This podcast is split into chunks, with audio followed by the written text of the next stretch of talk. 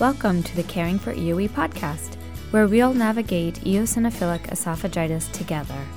From diagnosis to daily living, feelings to finances, and restrictions to recipes, let's create a community that cares for EOE.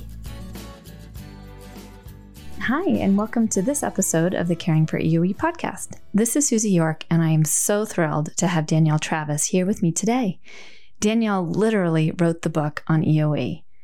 In 2015, she self published her book called My Real World Guide for Eosinophilic Esophagitis, a guide to helping children, parents, and anyone else navigate through the thoughts and feelings associated with eosinophilic esophagitis. Today, she's recently completed her master's and a celebratory trip to Bali. Her story is amazing, and I cannot wait to share it with you. So, Danielle, welcome. Hello, thank you for having me today. Oh, I'm just so excited to be able to have this conversation and to share it with others as well. Um, and so, before we get too far, I'd love to define EOE a little bit more. And I've shared the definition of it in a couple of episodes, some somewhat clinical and others my version of it. But I'd love to hear how do you describe it when other people ask you what it is? Yes, yeah, so I feel like I've gotten pretty good over the years of giving a quick you know one minute description of it um, to people i just meet on the side of the road or you know walking through a supermarket. Um, so when i tell people that i have eosinophilic esophagitis they think i've just sneezed and they say bless you. Right? They have no idea what i just said. So typically what i tell them is that eoe is a disease that affects your esophagus. I say that everyone has white blood cells in their system called eosinophils. That's something that everyone has. I say, but how it becomes a problem when there are too many eosinophils in your throat. So everyone has them, it's great, but when they hit a certain number, it becomes problematic and it affects what foods I can and cannot eat. Um, I say it's a lifelong thing. It can be painful, but also you can manage it and find ways to work through it and still live a healthy, productive, full life. Um, that's usually my 30 second description, and most people can understand um, that basic description of it. Yeah, that makes a lot of sense. And it's so true when you say the, the words the first time through, everyone's like, I'm sorry, what? Mm-hmm, and yeah. they're, they're also grateful that it's shortened to EOE too. So uh, it, it's definitely a mouthful. I had to practice it myself a few times when I was diagnosed when I was 14 um, to really get good at saying it because it's, it's long. No, that's true. So in in I mentioned your book in the intro, and it's it's just an amazing chronicle of your teenage years. You mentioned you were diagnosed at 14. Um, mm-hmm. and I described it, I was telling my mom about this, and I described it as heart wrenching and heartwarming all at the same time. Um, it's so, uh, when I was reading through it, I just, there were moments where I could just feel what you were going through. And mm-hmm. then, true to your personality, every uh, kind of the end of every um, entry, there'd be a, a, moment of optimism. And I just heard that in your description as well, where you said, yeah, it's lifelong, but you know what? It's manageable. Yes. Yeah, I think that's really important to keep in mind. When you first get diagnosed, you get diagnosed with something that you've never heard of, you can't pronounce, and you don't know the outcome of it. Um, so I think it's really important that once you get diagnosed, or once your child or a loved one gets diagnosed and you start reading through it, it's important to really keep that in the back of your mind constantly that it is manageable and that you still absolutely can have a, a healthy, awesome, amazing life. Um, that's something that I didn't realize when I was first diagnosed, but I've definitely come to learn that lesson. And that's probably one of the biggest lessons I want to spread when I talk about EOE um, is that it's still an amazing life, even though you, you have it. Oh, that's so great to hear. You and I have chatted about my son who's really little, and that's been on my mind of how can he, what will his life be like? And to hear that right. you have found a way to to live with it and almost thrive beyond it is really inspiring. Yeah, I talk I talk to a lot of, of mothers who have young children who've been diagnosed, and you know, I did go to college. I did play sports. I do have a lot of friends. I have definitely learned it's a process, it's a journey. It's not easy, but it is a is a good lesson in learning how to balance something really difficult and and working your way through it and, and still having a productive life. Um, so yes, there is hope and light at the end of the tunnel. You just kind of have to get there and then keep on going. You can't get stuck in the middle of the tunnel. Oh, that's true.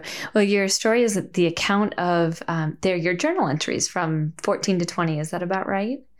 Yes. So I was diagnosed when I was 14. Um, and then I actually did not start writing that book until I was 16. Um, I was a junior in high school and I was in a creative writing class. And um, we had one big assignment at the end of the year. And you could either write um, like 20 different poems, or you could write a short story, or you could write a novella.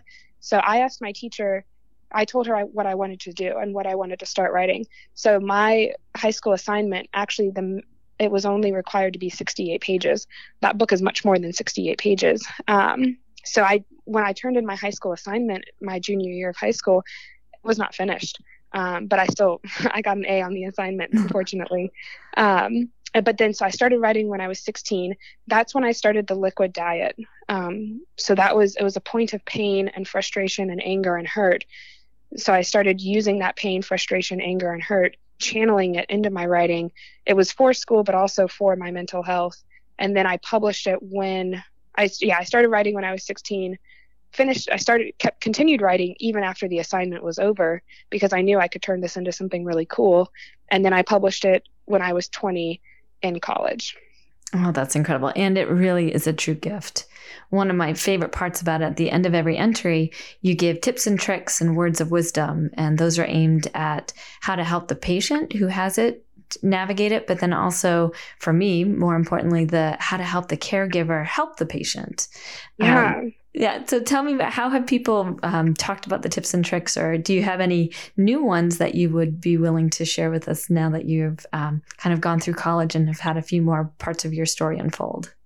Yeah. Well, I really, I believe highly in entertainment and getting and and having books suck you in and pull you in and and keep you uh, super engaged and super interested. So I really wanted the stories to be entertaining and thrilling and inspiring. But then I also wanted to pull practical pieces of information from every story because they were there. These aren't just entertaining stories, they were stories that also came with lessons. Every story I wrote, I learned something from it. So I wanted to be entertaining and be engorging, but then I also wanted to you know, I wanted the kids and the parents or the the caretakers to actually learn something from each story, which is why I try to structure it in that in that way. Um, well, it definitely and, worked for sure. good, good. I'm, I'm glad my uh, my purpose is is being fulfilled with that. Um, and as far as you know, new new tips or tricks, um, kind of I think the the overall theme that I pulled from that book. So one overarching tip and a trick, and then a word to the wise is get your child, and if you have it yourself, um, to channel their pain into something so EOE can be very painful. It can be isolating, right? So I couldn't go out to pizza with my friends. Um, it can be very lonely and hard to understand.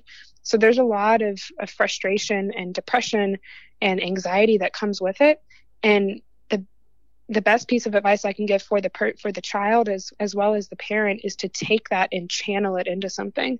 So as a parent, encourage like whenever I was extremely angry or upset, my mom would just give me a pen and I would start writing. So she would wow. encourage me to write and I would I knew once I started getting to that point I needed to go write. So to, to take take that and channel it into something that could be running, it could be music or art, um, it could be writing music or you know just some, something to actually go do physically um, to channel to channel that frustration. And i actually think a lot of people would make some really amazing things from that anger. I think you're absolutely right. And and i really like the idea of replacing what's probably other people's focus on food with something tangible. So it's not just you weren't just describing like hey just change your mindset. I like the action oriented nature of the advice you just gave of just go do something. Mm-hmm, yeah. Go go put your hands to work, go be a busybody and go do something. Um, I actually also got really into weightlifting um, during that time because I had to go do something. I was hungry. Yeah. I there, I was bored. There, I could not eat. I could not be around my friends when they were going out on a Friday night. So I went to the gym and I got really good at weightlifting um, because it's something I could focus on, and it didn't involve food. It wasn't focused around food, and it was something I could get really good at when I was going through a time in my life where I felt really low about myself. Oh. Um, so absolutely action oriented. Go do something and try a couple different things until you find something that really you're passionate about um, and that you can really pour all of your emotions into. Um, it's amazing. I can't wait to hear what some people are choosing to do. So hopefully, when they hear this uh, story, that they too can share some of their own stories of of yes. where have they decided to channel some of their energies. Mm-hmm. Yeah, you, you've talked a lot about the the mental health part of this. Um, I'm curious to just know more about what it was like to be a teenager. There's there are people who have reached out to me asking to know more about this the the experience of young adults going through this not only so they could listen to it but as parents of young adults so that they could support them yeah it's definitely a, a difficult path and one that i don't think is talked about enough. Um, when you're diagnosed the doctors typically focus on the physical. So what is happening within the body with the eosinophils um, you know sometimes you parents will choose to go the steroid route the medication route. Sometimes parents will choose to go the diet route. Sometimes some people choose not to do anything. Um, but it's always the conversations are always focused around the physical body and the effects that food is going to have versus medication and, and just what's happening with the body. And i think that there definitely needs to be more conversation around the mental health aspect of it because food is ingrained in our mm-hmm. lives we schedule our day around breakfast, lunch, and dinner. So we get a lunch break at work so we right. can go eat. And we catch up with friends around happy hour. And we get brunch or coffee with, you know, loved ones in the morning to catch up. So so many so much of our lives are focused around food in elementary school and this is something that a lot of parents struggle with is teachers reward their students with food. You hear about a pizza party at the end of the year for good behavior. You hear about ice cream sundae parties. So so much of our culture is is around food for social and for rewards. Um, and so when you take that away instantaneously either you take it away 100% and you put a child on a liquid diet or you take it away even 50% it it changes their social life completely, like a hundred percent. And it's something that I think parents need to be more prepared for. And I think it's something that a child has to learn how to deal with.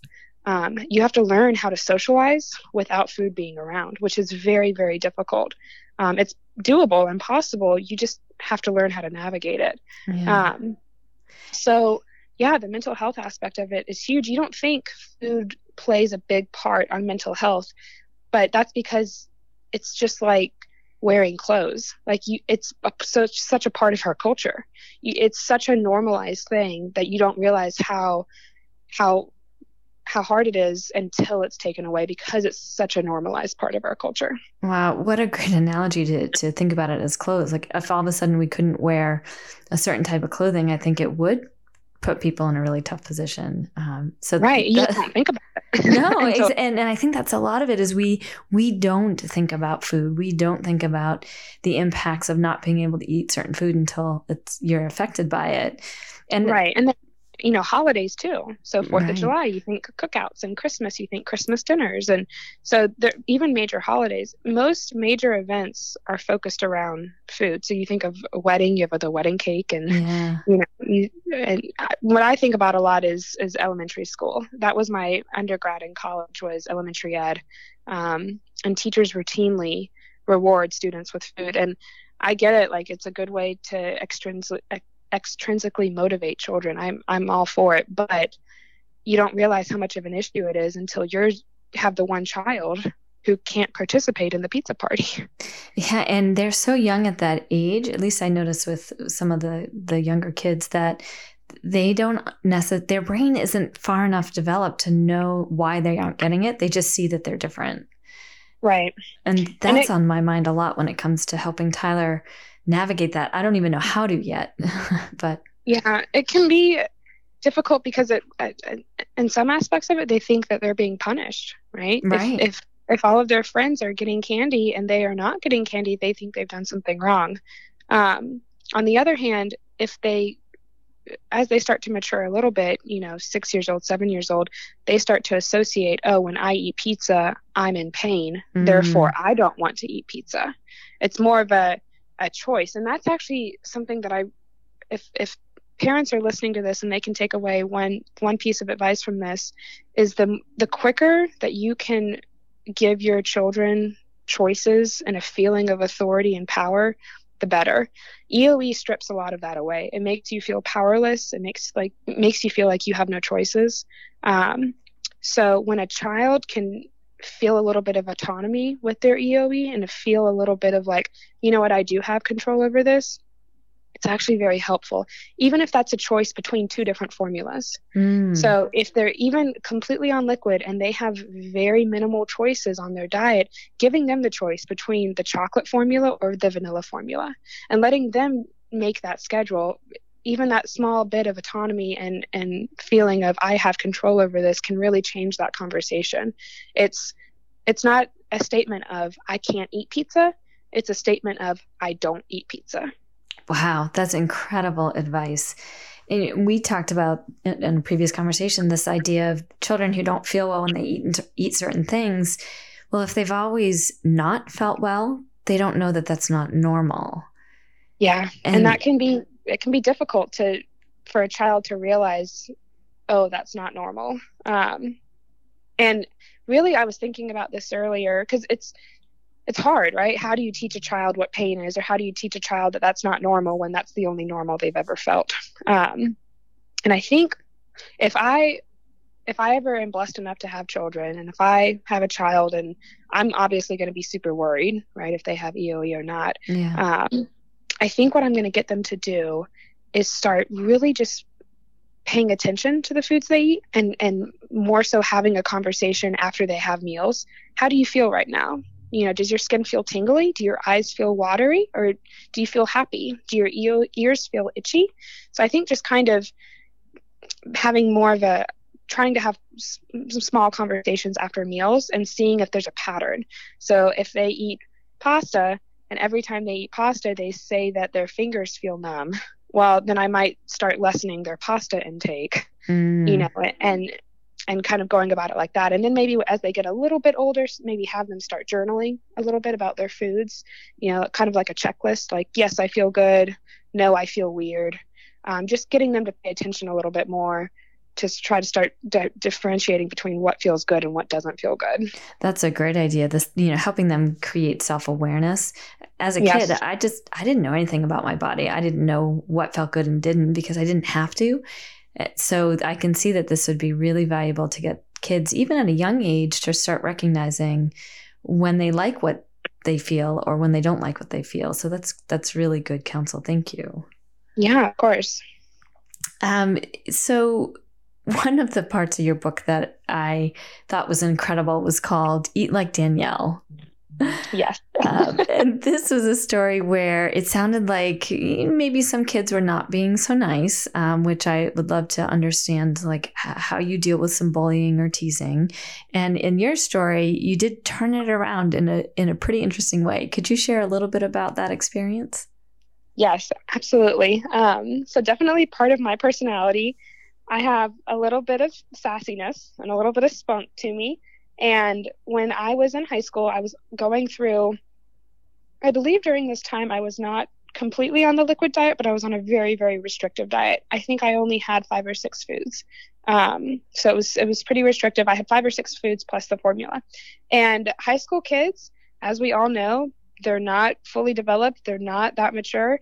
Yeah, I had some people on my side, but I definitely had some people not on my side. Um, and I would be sitting at the lunch table eating my sweet potatoes and my beef, which I ate every single day. And kids made fun of me saying that, you know, oh, look what I can eat. I'm drinking chocolate milk. Ooh, I can have the mashed potatoes. Um, ooh, I can have a burger. Like, I would hate to only have sweet potatoes. How do you live, Danielle?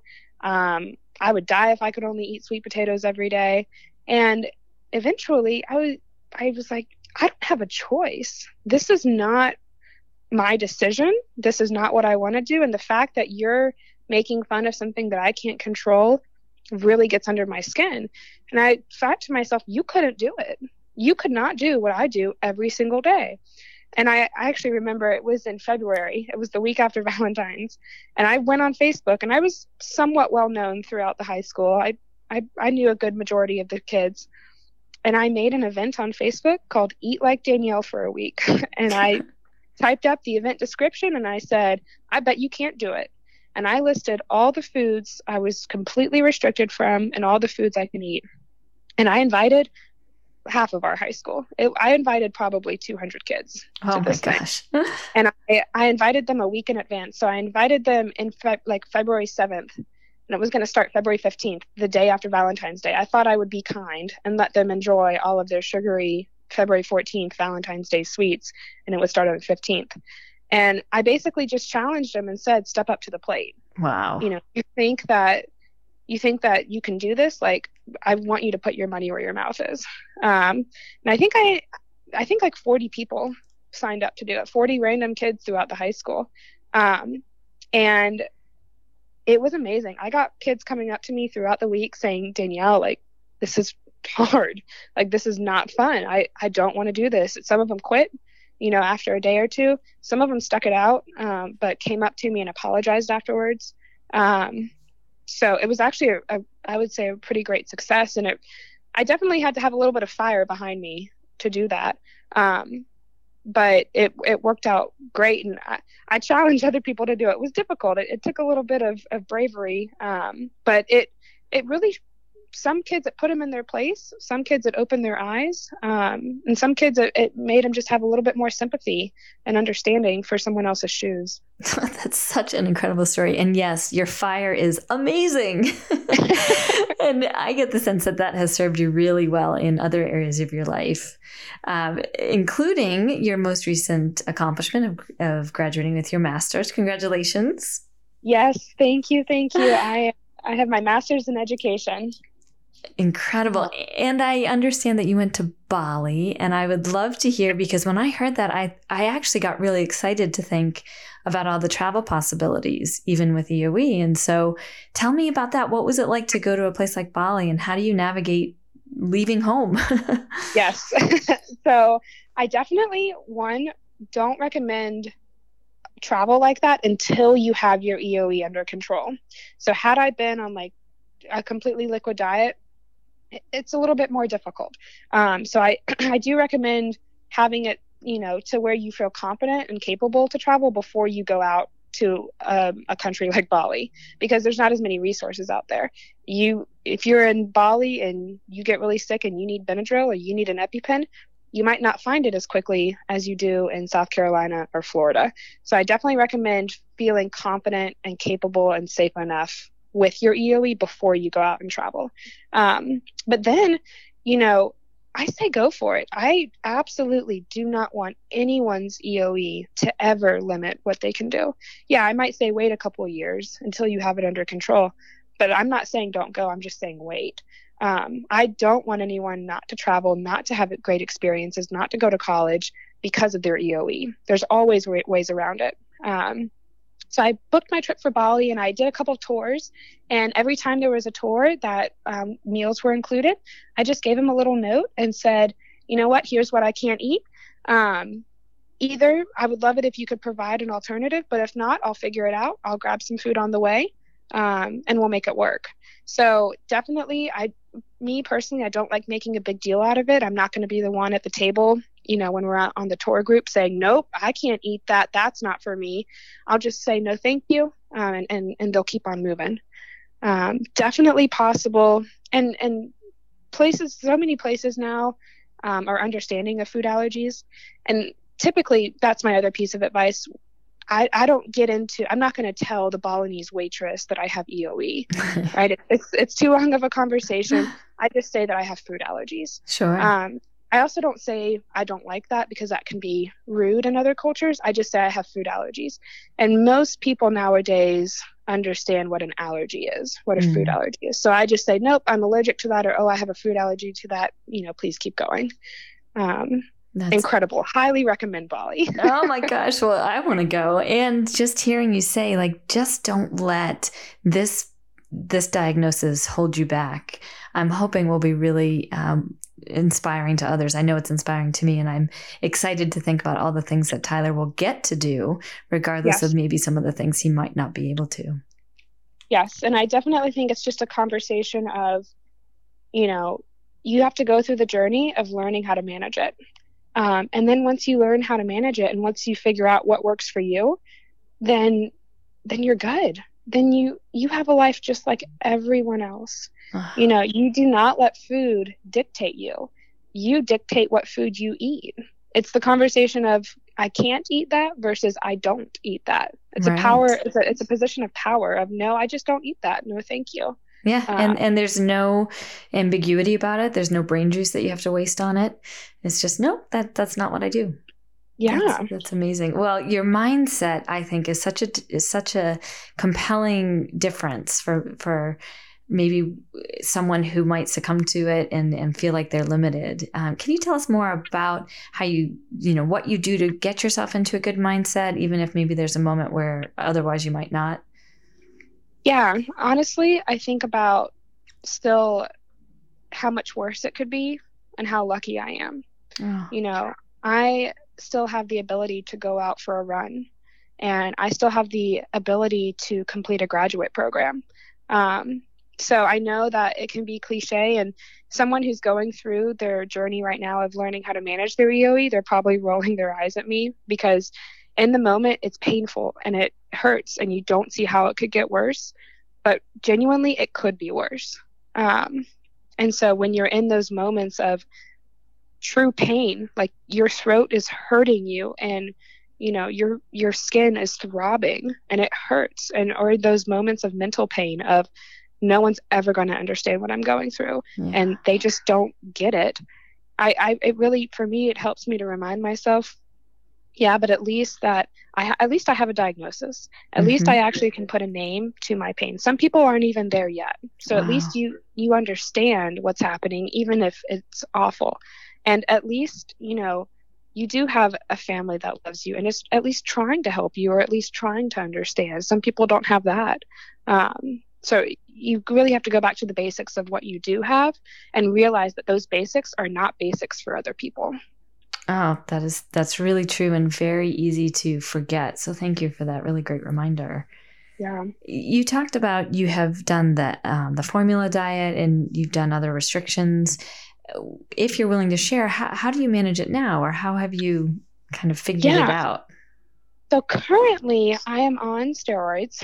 Um, I know in my book, when I when I wrote the book, I was really focused on the food route. You know, taking away foods, adding back on foods, going on elemental. Um, however, once I got into college, once I got into my master's program, for me, it was more manageable for me to go the medication route.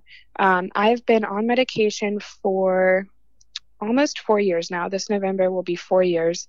And, you know, people have a lot of pros and cons about the medication route. Um, it can be great, but also, as most people know, it's a band aid. It's not going to work forever. Eventually, my medication is going to stop working, and I'm probably going to have to go back to restricting food, um, maybe adding in some formula. Um, it really, I think what people have to remember with EOE is that it is completely unique to every single person. What I do is not going to work for anyone else in this world. And what Tyler does, it's going to be completely different than what I do. It's really about finding what works for you. And that's the hard part is going through that journey of figuring out if it's food or medication or a combination of both. For me right now, it's medication. It used to be food. I probably have to go back to food once medication kind of wears off. You have to learn how to be flexible with it and, and find out what works for you is not going to work for someone else. Oh, wow. And that, in a way, that's comforting because if your experience isn't matching someone else's, that's okay. And then yeah. for me as a caregiver, I'm sort of like, oh, darn, I kind of wanted the checklist. right. Um, you know, I wanted the, the the the easy way of saying, okay, if I do this, then he'll be fine. So it just gears me up for our own journey and and helping him figure out what works for him too. Yeah, and it, it, will have to, it might change from elementary school to high school, right? In elementary school, it might be easier to restrict more foods because you as a parent have more control over it. And then he's in high school, right? So he he might want to cheat more, or yeah. a whole other conversation, or you know, go out with his friends more. So you might look at medication. It, it really it changes as your life changes. Um, and I think that's important to remember. Yeah, for sure. Well, and you, through your book and through the different blog posts that you've written, you've really become an advocate for all of us who are going through this. And I know many people reach out to you, and you're so kind to respond. What are some of the questions that they ask you that maybe someone else might not have asked yet or known where to go with a question like that? It really actually kind of relates um, to what what we just talked about. I get a lot of questions about what should I do.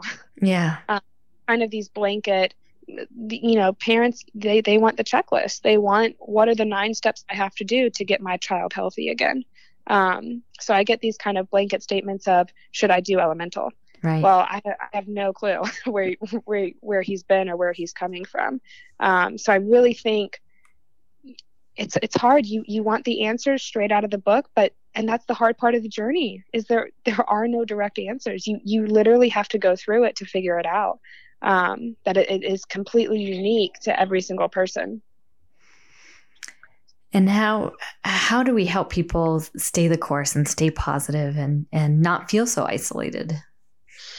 I think so two parts. One is is establishing that community, really reaching out, researching, finding books like mine, finding Facebook groups, finding people like you, listening to podcasts like yours, um, reading blogs, kind of hearing other people's stories, hearing my story, and realizing. So one, establishing that community, and then once you establish that community and make make those relationships and those contacts, realizing that there is light at the end of the tunnel. Yeah. That you're in the tunnel right now, and you just have to keep going one day after another, sludging through it. You know, getting through the mud, and you will get through it because you're strong and you're a fighter, and you can pull you know, inspiration from these other people in this community that have also done it. Yes. And taking stock, like you said, of really saying, okay, wait a minute, it's not all bad. And a lot of times when I need a chance to see where I am as I look back to see where I've come, and that mm-hmm. can also be helpful to say, you know, a year ago, to your point, we didn't even have the diagnosis for Tyler. And we were in what I called the survival mode we mm-hmm. didn't know what was going on, good, bad, or indifferent. And so by looking backwards, I can see how far we have come, even if the journey ahead seems a little bit daunting. Absolutely. Yeah. Even to have a diagnosis is, is five steps ahead of some people. Um, For sure. And they would, they would love to have a diagnosis. So I completely agree. Yeah. Well, and I was also struck by um, the foundation that your family has set for you and the role that they played in your your journey and your diagnosis. Um, could you tell a little bit more about your your family experience? Yes. Um, so I definitely think if you have EOE or if you have someone who has EOE in your life, family is super important because EOE can be very isolating. It can be very lonely. Um, so to have that family component and to have someone that's behind you at all times through the good, the bad, and the ugly is is vital um, I, I can only imagine what it would be like to to not have many people around you while going through it. Um, I think that would be even more isolating and and and difficult. Um, so, you know, and as a family, it was difficult for my parents and my brother to watch me go through it. They couldn't feel what I was going through. They could watch, and they could buy formula for me, and my mom could hug me, um, but they could not physically feel what I was going through, and that hurt them. As much as I was hurting going through it, it hurt them to watch me go through it. Um, and so I think the biggest thing, you know, that families can do for each other while going through this journey is just be communicative, like have completely open communication. Um, because once the walls are put up and the talking stops, it's extremely isolating, and the, the kid doesn't feel like they have that support. Um, so I think talking constantly, how are you feeling? You know, well, how are you feeling, mom, watching me go through this? I think it's important for the parents to open up too and say, it is difficult for me to watch you go through this, and I do want to help you as much as possible, and I am trying my best. And as much as you don't know how to go through EOE, I don't either. Um, so I think communication, you know, the the good communication, the ugly communication, um, I think all of it is extremely important. Wow. And as a parent, that's not a role that I had necessarily considered my vulnerability and my willingness mm-hmm. to to say to my son at some point, you know, like, this is hard for me too, because for whatever reason. So I will definitely keep that in mind and just and I think being I think open. Im- yeah. I, I think that's important because sometimes the child can think I'm the only one going through pain. Mm. You know, I'm the only one suffering. So for a mom or a dad to say, hey, no, this hurts me too. I'm suffering too because I love you and you're suffering, that can really open up the child's eyes and get like, oh, well, you know, we're going through pain together, right? It's not as isolating as I thought. We're both hurting, just in different ways. Well, the the level of of commitment to one another and, and openness, I think, really could make a big difference. So that's a great way to think about you know, being there for each other in probably different ways than maybe we had considered before. Absolutely. Oh well, that's really amazing, and and your mom sounds like she um, really was in it with you, just from some of the stories that you told. And your brother made that really cool um, cover to the Yes. to your book, so um, they were definitely in it with you for sure. Absolutely. My whole my whole family um you know was extremely supportive and I definitely would not be where I am if it was not for my dad, my mom and my brother. Oh, that's amazing. Well, and then speaking of where you are, you've got some amazing things um, coming up for you, where you are in life, and all the the excitement that comes with being um, a graduate, taking on new jobs. What are you optimistic about? Whether it's about EOE or just what's ahead for you? Yeah, um definitely so I start my new job next week, so extremely excited and ready for Yay. that. I'm uh, I'm currently in Orlando, Florida. That's where I'm based from. So excited to start that job and, and see what possibilities lie ahead with that. Um, as far as specifically EOE is concerned, I'm really, if, if you're not following the Facebook page, um, the Cincinnati Children's Hospital, they do a lot of work in EOE um, and they post updates constantly. I'm really excited about the work that they're doing. Um, because obviously it affects me directly and it affects so many other people.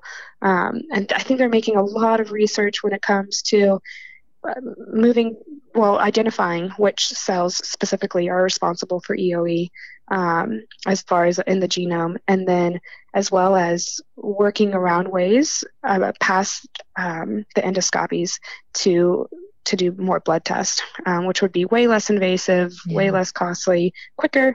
Um, you could do them more often, things like that. So just the, the, the research in general at Cincinnati Children's, they're definitely making leaps and strides. Um, and if not for me, then for the generation after me, which I'm excited about as well. Oh, I can't wait to to see what they come up with, and I'm also very optimistic about what I'm reading. Even though that's a lot to make you know make sense of it all, I can sense, I can tell that we're really onto some really um, groundbreaking things. Definitely. Yeah, so we have talked about a ton, and we could talk about a ton more. Is there is there anything else that you were hoping we'd cover today, or things that you wanted to offer up? You know, I think the very last thing, and I, I mentioned it briefly, um, as far as having open communication within the family, I think it's super important that you tell your children, especially when they get into middle school and high school, that if they cheat, if they're on a strict diet and they cheat, they need to tell you. Um, I really, food for me became a very shameful thing. I did cheat. Um, I was on really restrictive diets and I was 13 and I would sneak off to a friend's house and I didn't drink alcohol, but I, I ate a granola bar, right? I mean, that was kind of the level I was at. Right. Um, and so if your child cheats, they're not going to want to tell you. They're going to be ashamed. They might get sick from it, or they could just be ashamed and fearful of messing up the trial, getting in trouble with the doctors. But you have to know as the parent so you can talk to the doctor about next steps. So having that open and honest communication of if you cheat, please tell me so we can work through it together, Yeah. I think is super, super important.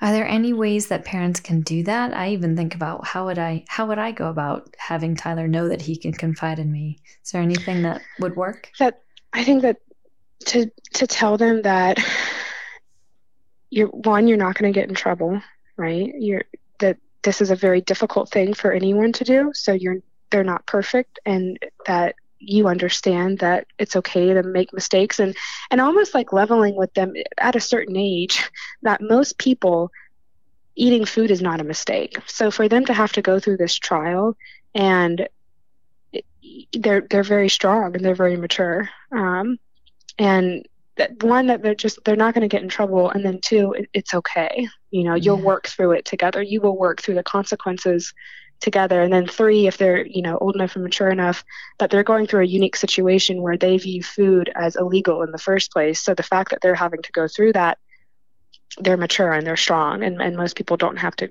to go through that. That's a that's a good way to think about it. The i think you're right that it, a diagnosis like this does force you to kind of grow up differently and maybe faster than other kids and so trusting in that too as a parent would be helpful yeah, and I, I think when I was, you know, 15, I I was mature enough to see the consequences of if I eat this granola bar, it's costing my parents money because yeah. it's going to push back a trial, right? So I have an endoscopy coming up in three weeks. I this granola bar now, we're going to have to push back the endoscopy. We're going to have to get other plane tickets. The doctors are going to be mad that I'm having to reschedule this scope. So I really started to see further consequences um, which made me then want to hide it even more. Of course. Because eating a granola bar had major, you know, repercussions. Um, but I also was not perfect. And so, you know, you know, telling your child, hey, even though there are going to be serious consequences, you still got to tell me. We're going to work through it together and and we'll get I'll be there by your side. Oh, thank um, you for that advice. I think that's something I wouldn't have thought of. And so hearing that and understanding the situation is really, really helpful. Yes, of course. I, I, I love talking about this because, you know, I've been through it. So absolutely, I should share my thoughts and my words um, because if I can help even one person, then it's it's been worth it i think for me. Well and i know you've helped way more than one person. And i wanted to just encourage people to get your book which is out. I bought it on amazon. Is it anywhere else you'd recommend people to get it? Yeah so um, it's on amazon also on barnes and noble and books a million. Um, so if you if you prefer one of those but yeah i think amazon's a pretty easy place um, for everyone to buy it. Super easy. Um, also you can leave a review. I like getting the oh. reviews on amazon. For like sure for sure. Well i'm going to go out there right now and do that because you're right i hadn't done that. And i just want to remind everybody that it's called my real world guide for eosinophilic esophagitis by danielle travis and Danielle, I just can't thank you enough for your time today and all of the support you've given to this entire community. So thank you for sharing your story and for just being there for all of us. Yes, well, and thank you for having me on and allowing me to share my story. Absolutely. Well, good luck in your next chapter. We're all watching and can't wait to hear how it goes. Perfect. Thank you so much.